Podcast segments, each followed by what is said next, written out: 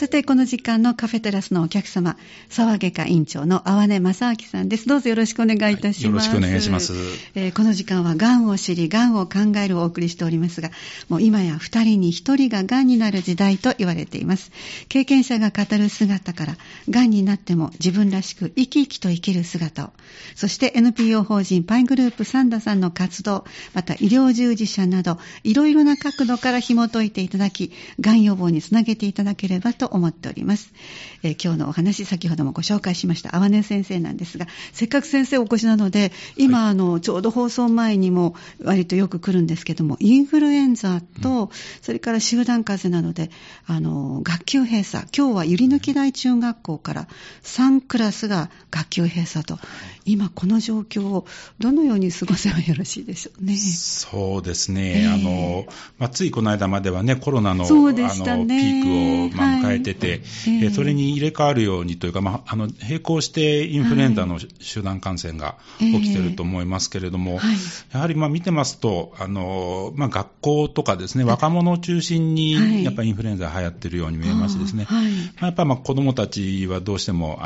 友達と、ね、遊んだりして距離が近いですね、子どもたちはね、なかなかねきれいに防ぐのは難しいと思いますけども、はい、通常の感染予防に加えてね、インフルエンザの予防注射がワクチン始まってますんで、はい、やっと始まりました、はい、そうですか、はいはい、可能な方は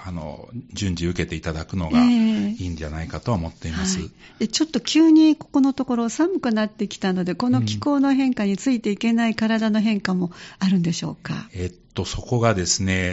我々も今ちょっとコロナの後常識がだいぶ変わってきて、そうなんですか、真夏にインフルエンザが流行するというのは従来はなかったことなの です、ね、いわゆる定説っていうのがあまり通用しない時代かなというふうには思っています。そうなんですか、はい、もともとはでも乾燥した時期っていうことで、ね、そうですね、ウイルスの伝播がね、あと狭いところでね、はい、密集するようになるのでと言われてましたけれども、真夏の感染があまり説明できないので本当ですね、いろんなまた仮説が出てくるんではないかと思っています。じゃあやっぱりもう個人個人が密集をなるべく避けて、そういう場合はマスクをするなり、ね、空気を入れ替えたり でやはり手洗い、はい、個人的にはたっぷり眠るということでしょうか。う、ね、睡眠とるとだいぶ元気出ますのでね。だいぶ違うと思いますね。そうですか、はいはい、ぜひ学級閉鎖になっていらっしゃる皆さん方、お家にいらっしゃる間も休養を取っていただいて、そしてご本人たちも一刻も、ね、早く治ることを願っております、はい、では早速先生にお話をいただきますが、今日はちょっと専門的なお話で、外科手術のお話。そうですね、外科手術っていうのは、手術室の中で行われてですね、はい、テレビとかで出てはいますけれども、実際にどのようなものかというのを、ね、ご存じない方も多いかと思いまして、ね、それでちょっとお話に取り上げたんですけれども、はい、外科手術っていうのは、手術室の中で、人体を切ってですね、はい、疾患の原因を取り除いて、その後、はい、きれいに作り直して元の状態に近くすると、はい、そういったもののことを言います、はい、で、病気もいろんな病気がありますね、けれども、その中でがんのようにですね、完全に取り除くことが必要になるもの、はい、あるいは、胆石とかですね、腹膜炎とか、その病気の原因をやはり除去する必要がある病気というのはどうしても残ってきましてですね、はい、医学が進歩しても外科手術というのの必要性はいつまでも重要であろうと思います、はい、でもこれはかなり進歩したということなんですね。そうですね、歴史についてちょっと今日お話しようと思ったんですけれども、はいはい、その外科手術というものは一体いつ頃からっていうのは、実は紀元前からあるいはするんですけれども、現在のように大きい手術をしようと思いますと、はい、やはり痛みをいかにしてコントロールするか。そうですね、で、中世とかはですね、こうやって体の病気を切って治すときは、切ってる間に本人が痛みで気を失うのを当てにして手術をしてたというような時代もありましてですね、現在のような痛みをコントロールした手術っていうのが可能になったというのは、全身麻酔、はい、あるいは局所麻酔、ということができるようになったからになります。そのおかげなんですね。はい。それで、全身麻酔なんですけれども、いつ頃から始まったかご存知でしょうか。昔ドラマでね、花岡選手さんのドラマでしたかしらね。はい、ございましたけど。そうですね。あれが一応記録に残る、世界最古の全身麻酔ということにはなっているんです。世界最古の。最古ということになってますね。それでも江戸時代の後期でありますけれども、ただ、論文発表とかしないので、世界的にはですね、1846年に、アメリカのボストンでですね、ウィリアム・モートンという人が、エーテルというのを用いて全身麻酔をしたというのが、世界初と言われています。なるほど。で、局所麻酔については、ヨーロッパで、一応、コカインを使用したですね、痛み止めが、見つかりまして、それが、注射をすることで、局所の痛みを取るということができることが分かって、時期としてはやはり18世紀、やはり19世紀の後半に、広まったと言われています。で、この技術ができることになってですね、遠慮なく伝わる。十分に、外科的な処置をすることができるようになったわけです。前は痛みをこらえているので、的確に早く小さくと思われたのが。もう一瞬のうちにやらなくちゃいけなかったですね。だからもう、足の切断とかですね、そういうことも、足が、菌に侵された場合とかですね、そういうものも、もう一瞬のうちにやってということだったのが、ゆっくり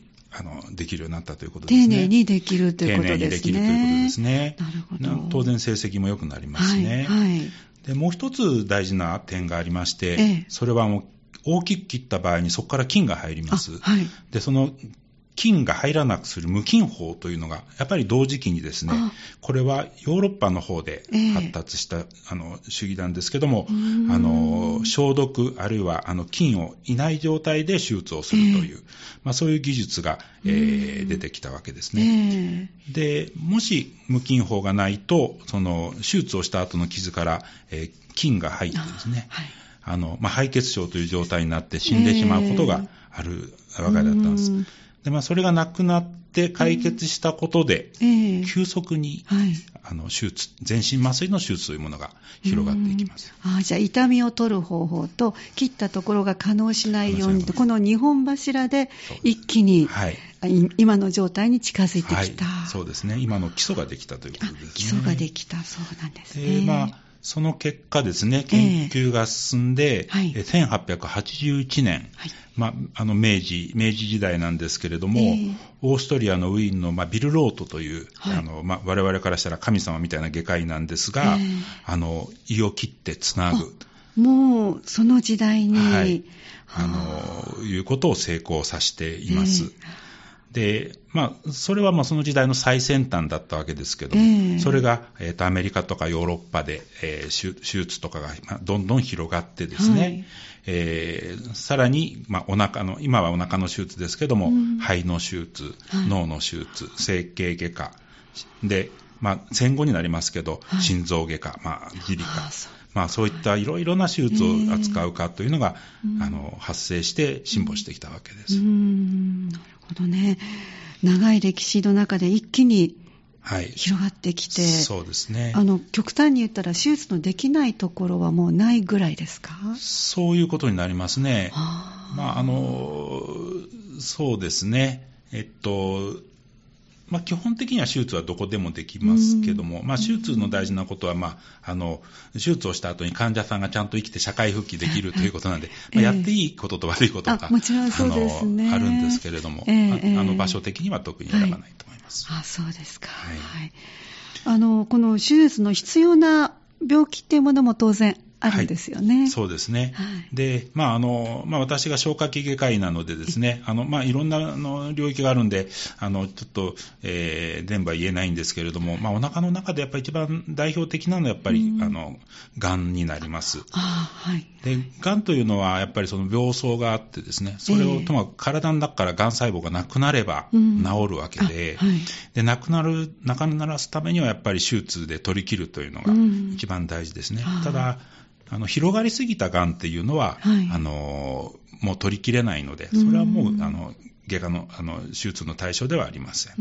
残った、がん細胞が必ず増えてきますんで、残してしまうぐらいだったら、やらない方がいい。で、対象となるがんっていうのは、胃、大腸、膵がんですね、はい、胆管がん、肝臓がん、直腸がん、食道がんなどあります。で、乳がんですね、はい、多いんですけれども、それはもう今、昔は消化器外科がやってたんですけれども、はい、今はもう乳腺外科として完全に独立しましてですね、専門性の高い科にはなってきていますね。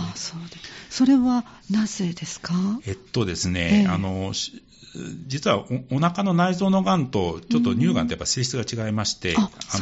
性ホルモンに対する、はい、反応性とかですね、あと、取った後つなぎ直しがいらないとかですね、あるいは、使う抗がん剤の種類がやっぱり全く違ってですね、治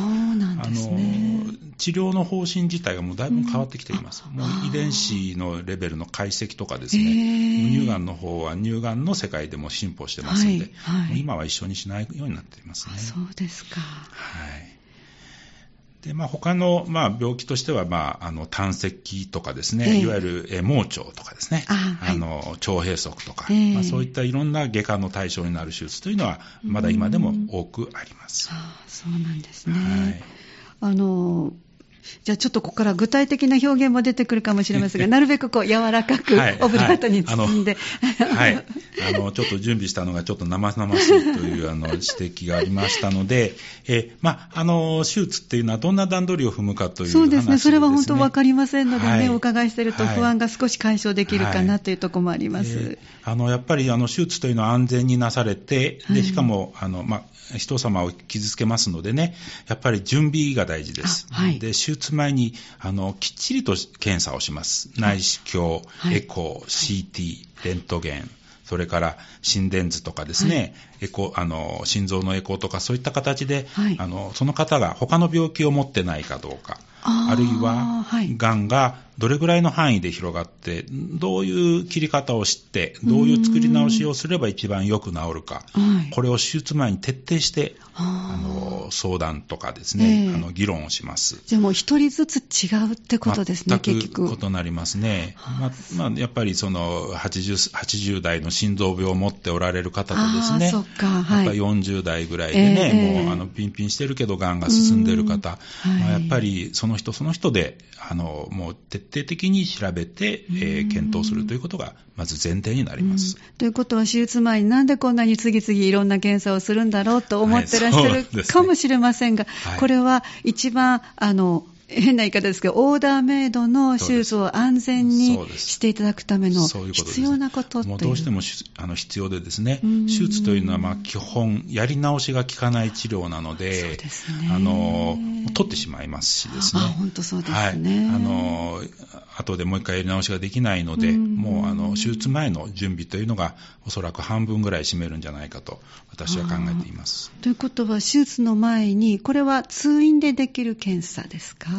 今はもう原則通院でやりますね。そうですか。昔は入院でやってたんですけれども、もうほとんどが外来でできます。じゃあ手術が大体の日にちが決まったら1ヶ月ぐらいの猶予をかけての検査ですか？そうですね、その病気の段階によるんですけれども、やっぱ進んでいるものについては早く、で進んでいないものについては、その方の都合に合わせてということになると思います。そうですか。はい、そうやって、しっかり検討しますとですね、もうあとやることがしっかり決まりますんで、当日ですけれども、まず全身麻酔をかけてですね、お腹をきれいに消毒して、もうこれはね緊張の極みでね、私も家族何人もそういう状況を見てますけど、もう本当に緊張して送り出しますし、ドラマでも本当そのお部屋の前で家族が待ったり、病室で待ったりでもじっとしていられない時間帯ですけど、手術室の中ではどんなことなのかっていうのをね、はい、今、はい、ご紹介いただきますが、それで、先ほど申し上げた無菌法ですね、きれいに消毒して、周りもすべて清潔というか菌のいないもので覆います、手術する先生もね、手をきれいに洗って、できれいな手袋をして、ね、マスクガウンをして、ですから菌が入らないように、してから、手術を始めます、で、お腹を開きますとですね、手術前の検討と同じ状況であるかどうかをまずしっかり調べてですね、思わなかった異常が見つかることがあるかもしれないので、それについても対処します、で、それが大丈夫であるということが分かったらですね、例えば胃なら胃を取りに入りますけれども、内臓というのは内臓同士間膜という膜でお互いにつながってるんですね、ブラブラではないつながってるんですか、内臓なんで 血液流れますからね、最低血管でつながってるんですけど、血管自体もその膜の中を通ってですね、膜ごと臓器っていうのは相互につながってるんです。ただ、取ろうと思いますと、そこの膜と血管をしっかり切っていきますと、それがこう自由にこう動くようになりますので、でそうしますときれいに周りをつながりを取っていきましてですね、しかもその血管の周りにリンパ節といってですね、ちょっと聞いたことあると思います、こんな小指の先ぐらいの豆みたいなやつがですあって、たまにというか、しばしばそこにがんがいるので、聞きますね、それも一緒に取ってやるというのが、一つの大事なやり方で、それもしっかり取りながら、もう全部塊としてずっとこう動くようになると、あとはつながってるのが食道と十二指腸側の、ところだけつながった状態になるので、そこを切りますと悪いところが取れると。がんとかは基本的に内臓と一緒に取ります、がんだけ取るということをすると、がん細胞が近くに散らばっていることがあるので、内臓ごと取ってやるというのが基本になります。そうなんですか、時間としてどのぐらいの時間になるんですか。もちろん、症状にもよりますよね。胃を通常下3分の2を取るぐらいの手術については、だいたい3時間から4時間長時間、それは比較的短時間な方でですね、肝臓とか食道の手術になると8時間とか10時間とか、それはもう全然稀ではないと思います。そうですか。胃はどっちかといえばすっきりした方やと思います。まだ短めで、そうですね。そうなんですか。で、大事なことはですね、胃とか腸の場合は、ご飯の食べ物の通り道の管の途中なんで、やっぱつながないといけません。そうですね、大事なんですね。で、これを再建と言いますけれども、どこをつないだら一番いいかっていうのは、いろいろな研究がなされてですね、胃の上の方と腸をつないだり、あるいはこう十二指腸とつないだり。で、つなぐっていうのはこう糸と針でこう、手縫いって言いますけど、手で縫ってきれいに裁縫みたいにですね、つないだり、あとはもう最近は機械でですね、ホチキスみたいな、ちっちゃいホチキスの刃が輪っかになった機械がありましてね、それをガッチャンってやってつないだり、そういう方法でつなぎます。もう技術としてはもう完成してまして、安全につなぐことができますね。そうなんですね、その間はもう本当に患者本人としたら一瞬の眠っている間の、眠っているというか、意識を失った状態なので、例えば眠っているときは夢見たりしますけど、それは一般的にないと言われてますね。そうなんですね。それで、一通りきれいに終わったら、残りちょっと出血しているとこないかとかですね、ちょっと不具合がないか確かめてから、あとは丁寧に縫い合わせて終わるということになります。その手術の後っていうのは、目が覚めた時にやっぱりその手術前とは全然体の感じ方も、私は盲腸ぐらいしか分かってないんです。それでももう大げさになんだかぐったりしてっていうところがありましたけども。そうですね。やっぱり大怪我ですね。お腹に傷が残りますので。大怪我、すごい表現ですよ。イメージわかります。怖いんですけど。でもそうですね。結局傷があって、なので、体がまあそのいわゆる臨戦状態というかですね、もうその怪我に対して体がまあその治ろうとする力を出そうとして、まあ、ちょっと。なるほどね、緊張状態になってるんですか。大騒ぎになるわけですね。大騒ぎをしてる。で、まあその嵐みたいな状態が手術後大体 2,3 日続くと言われています。 2,3 日ですね。でその間はやっぱりいろんなことがやっぱ起きえますので、はい、医師とか看護師がですねやっぱりかなり頻繁にいろんなチェックをして、でその、まあ、ちゃんと体の調子がねいいかどうか確かめるので、まあ、その時期っていうのは、まあ、我々も非常にチェックする時期になります。例えばどんなことが考えられるんですか。ですね、手術後は、まあ、まず呼吸器合併症といってその肺炎とかが結構増えるんですね、はい、咳をしっかりできないので痰が溜まったりとかですね、はいはい、それとあとやっぱり一般的に血圧の変動が大きくなりますんで心臓循環器系統ですね、のトラブルもやっぱりよくあります。血圧がドンと上がったり、下がったりですね、はい、不整脈ですね、はい、まあ、それからやっぱりその切ったところの後からの出血であるとかですね、まあ菌が悪さしてるんじゃないかとか、まあ、そういうのはいろいろ毎日検査をしたりですね、はい、ずっとチェックを続けていくことになります。だいたいその期間が 2,3 日ぐらい。そうですね、本当に不安定な時期がね、でまあ、ちょっとすごいマニアックなんですけども、はい、1週間後にもう一回ちょっと揺れ戻しが来るんで、そうですか。その時期も、まあ、実は用心なんですが、まあ、その揺れ戻しの時期を過ぎたら、まあ、ほとんど大きいトラブルはもうそこからもすごく少なくなります。あ、そうですか、はい、でもそこからは安定していれば安心してあとはもう本人さんもしっかり食べて休養して、はいはい、でまあ、しっかり食べてというか、まあ、お腹の手術の時は、ね、食べ物がいっぱい食べれませんの で、 そうです、ね、よくお見舞いでねちょっとお茶菓子持ってくる人がいますけど、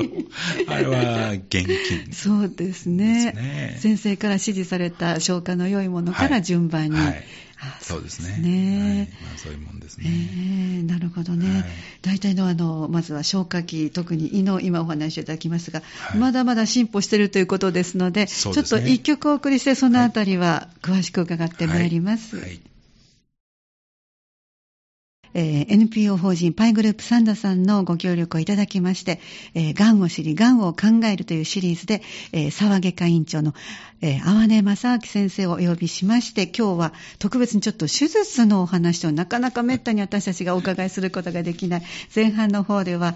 この手術の歴史からそして、具体的なといいますか内臓のちょっと手術の一例をご紹介いただきましたが、最近の進歩も目覚ましいということで、ぜひご紹介いただけますか。はい、で、まあ、先ほど、手術の始めが19世紀の、後半と言ってですね、はい、ただ、まあ、実際にはですね現在の手術の、基本の形は、20世紀の後半、まあ、第二次世界大戦の、はいまあ、ちょっと前ぐらいからその直後ぐらいに、まあ、完成されてですね、まあ、意外と戦争の間に戦傷者を治療したりするところでも、はい、外科技術の進歩も実は行われてですね、そうですか。でそういったその、まあ、外科の技術の進歩っていうのはやはり戦後に非常に花開く形で、伸びてきています。でそのいわゆる、技術の進歩というのが、まあ、全身麻酔の方法そのものもですけれども、はい手術の機械とかですね、はいまあ、特に電気メスとかですね、はいまあ、超音波凝固切開装置なんていう、まあまあ、切っているのに血が出ないというね、そういう、道具類も非常に進歩しました、でさらに、まあ、手術前の検査ですね、はい、もうCT とかですね内視鏡も非常に進歩して、まあ、中がどういうふうになっているのかというのは非常によく分かりますと当然手術も安全になります、さらに、まあ、手術前後に、まあ、点滴でですね、はい、栄養の状態をすごく良くして維持することもできてですね、はい、あるいは、まあ、お薬自体ですね、もう、発展して、まあ、まあ、逆に言いますと、まあ、何でもできるようになってきて手術自体がどんどん大きくなる傾向にありました、で、まあ、外科医もですね、まあ、結局大きい手術をして、うん、悪いところいっぱい取ったら、がんがよく治るであろうと、はい、そういう、単細胞な生き物なんでですね、2000年の前ぐらいまではどれだけ多くの臓器を安全に取れるかということがよく治るんじゃないかということで、どんどんそういう意味で技術が進歩していたところもあります。あ、そうなんですね。で一方ではですね、はい、その陰で大きい手術しますとやっぱ患者様体力的にすごく、落ちると。でそういうことについての反省というものも徐々に出てきてたわけですね。それで、あともう一つはですね、がんもやっぱりあんまり大きい手術をしますと結局本人が弱ってしまって、結局がんも大きい手術では治らないということも一方で分かってきたわけです。はいはい。でここで出てくるのが、1987年、はい20世紀の終わり頃なんですけど、フランスで初めて行われた腹腔鏡下手術ですね。はい、聞いたことあります。はい。で、胆のうを取ったわけですけども、この手術が、いわゆる新しい展望をもたらしてくれました。はい、でこれはですね、今まではお腹を手術するために、先ほども申し上げたように、こう切って、我々の手が入ってですね、上から目で見えるような大きさの傷を開けてやっていた手術を、たった 4,5 個の穴だけでですね、手術をしようというものでした。でどうやってやるかというと、お腹の中というのをテレビカメラですね、腹腔鏡というのは、テレビカメラなんですけど、それをお腹の中に入れて、鏡とついてますよね、腹腔鏡という、はい、腹腔鏡ってね、昔は覗き込んで見たんで、腹腔鏡というんですけども、それもテレビカメラになりまして、でそのカメラの映像をテレビに映し出しますとですね、みんながお腹の中の様子が見える。今まで手術のやってるところは外科医しか見えてなかったんですけど、そうですね、担当の方しか見えなかったのが、麻酔の先生すら見えてないんですけども、もうテレビのモニターに出るとみんなが見えるような状態になるんですね。で見える状態になったところを、周りから棒状のね、鉗子と言われるやつを先端に、棒の先端にハサミとか挟む、カニのハサミみたいなのがついたやつで、いろいろ掴んだり、切ったり、挟んだりというふうにして手術をするものですね。簡単に言ったらマジックハンドみたいなものですか？その通りですね。マジックハンドみたいなものですね。はい。で、もともとお腹っていうのは、隙間なんか全然ないんですけど、そこに二酸化炭素を入れますとですね、お腹が風船のように膨らんで、ドーム球場の中にいるような感じですね。そうすると隙間が出ますね。そうですね。できますね。そこの空間でカメラが入って、でそこの鉗子も入って、で内臓を掴んだり切ったりというふうな形にして手術を進めます。最初は結構皆さんバカにしてったというかですね、あまりにそれまでの手術と違うのでね。ただですね、それによって、手術の後を見てますと、全然患者さんが元気なわけですね。お腹の傷がこんなに、これだけ、ちっちゃいとですね、もう翌日から普通にスタスタ歩いてるし、それまでは2、3日やっぱり寝込んでるわけですね。さっきおっしゃってたようにね、大事な時間でもありますし。でそれまで1週間入院期間がかかっていたのが、2、3日でも帰れてしまう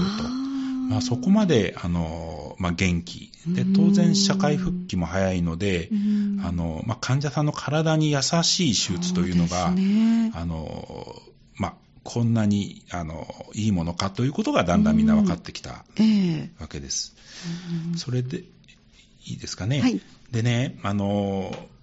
最初は胆石の手術としてそれが入ってきたわけですけれども、や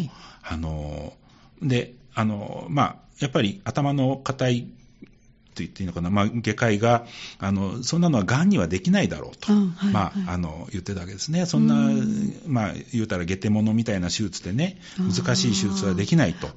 言っていたのが、実は徐々にですね、大腸の手術、それから胃の手術、でしかもがんの手術にも徐々に応用されるようになってきました。嬉しいですね。そうですね。患者さんにとってはすごくいいことやったと思います。ただ本当それまでの外科医の例えば出始めの頃はもう9割の外科医が反対していたのが、はい、次の年の学会には反対している人が8割、その次は半分で、そのうちには2割言って気がついてみたらもう推進派のが圧倒的多くなると、やっぱり見てるとわかるわけですね、はいはい、でもう年々どんどん腹腔鏡の手術がいろんな手術に及ぼされる。ただやっぱり技術的にやっぱりすごくどんどんがんの種類によって難しくなってくるんですけれども、はい、そこはやっぱりや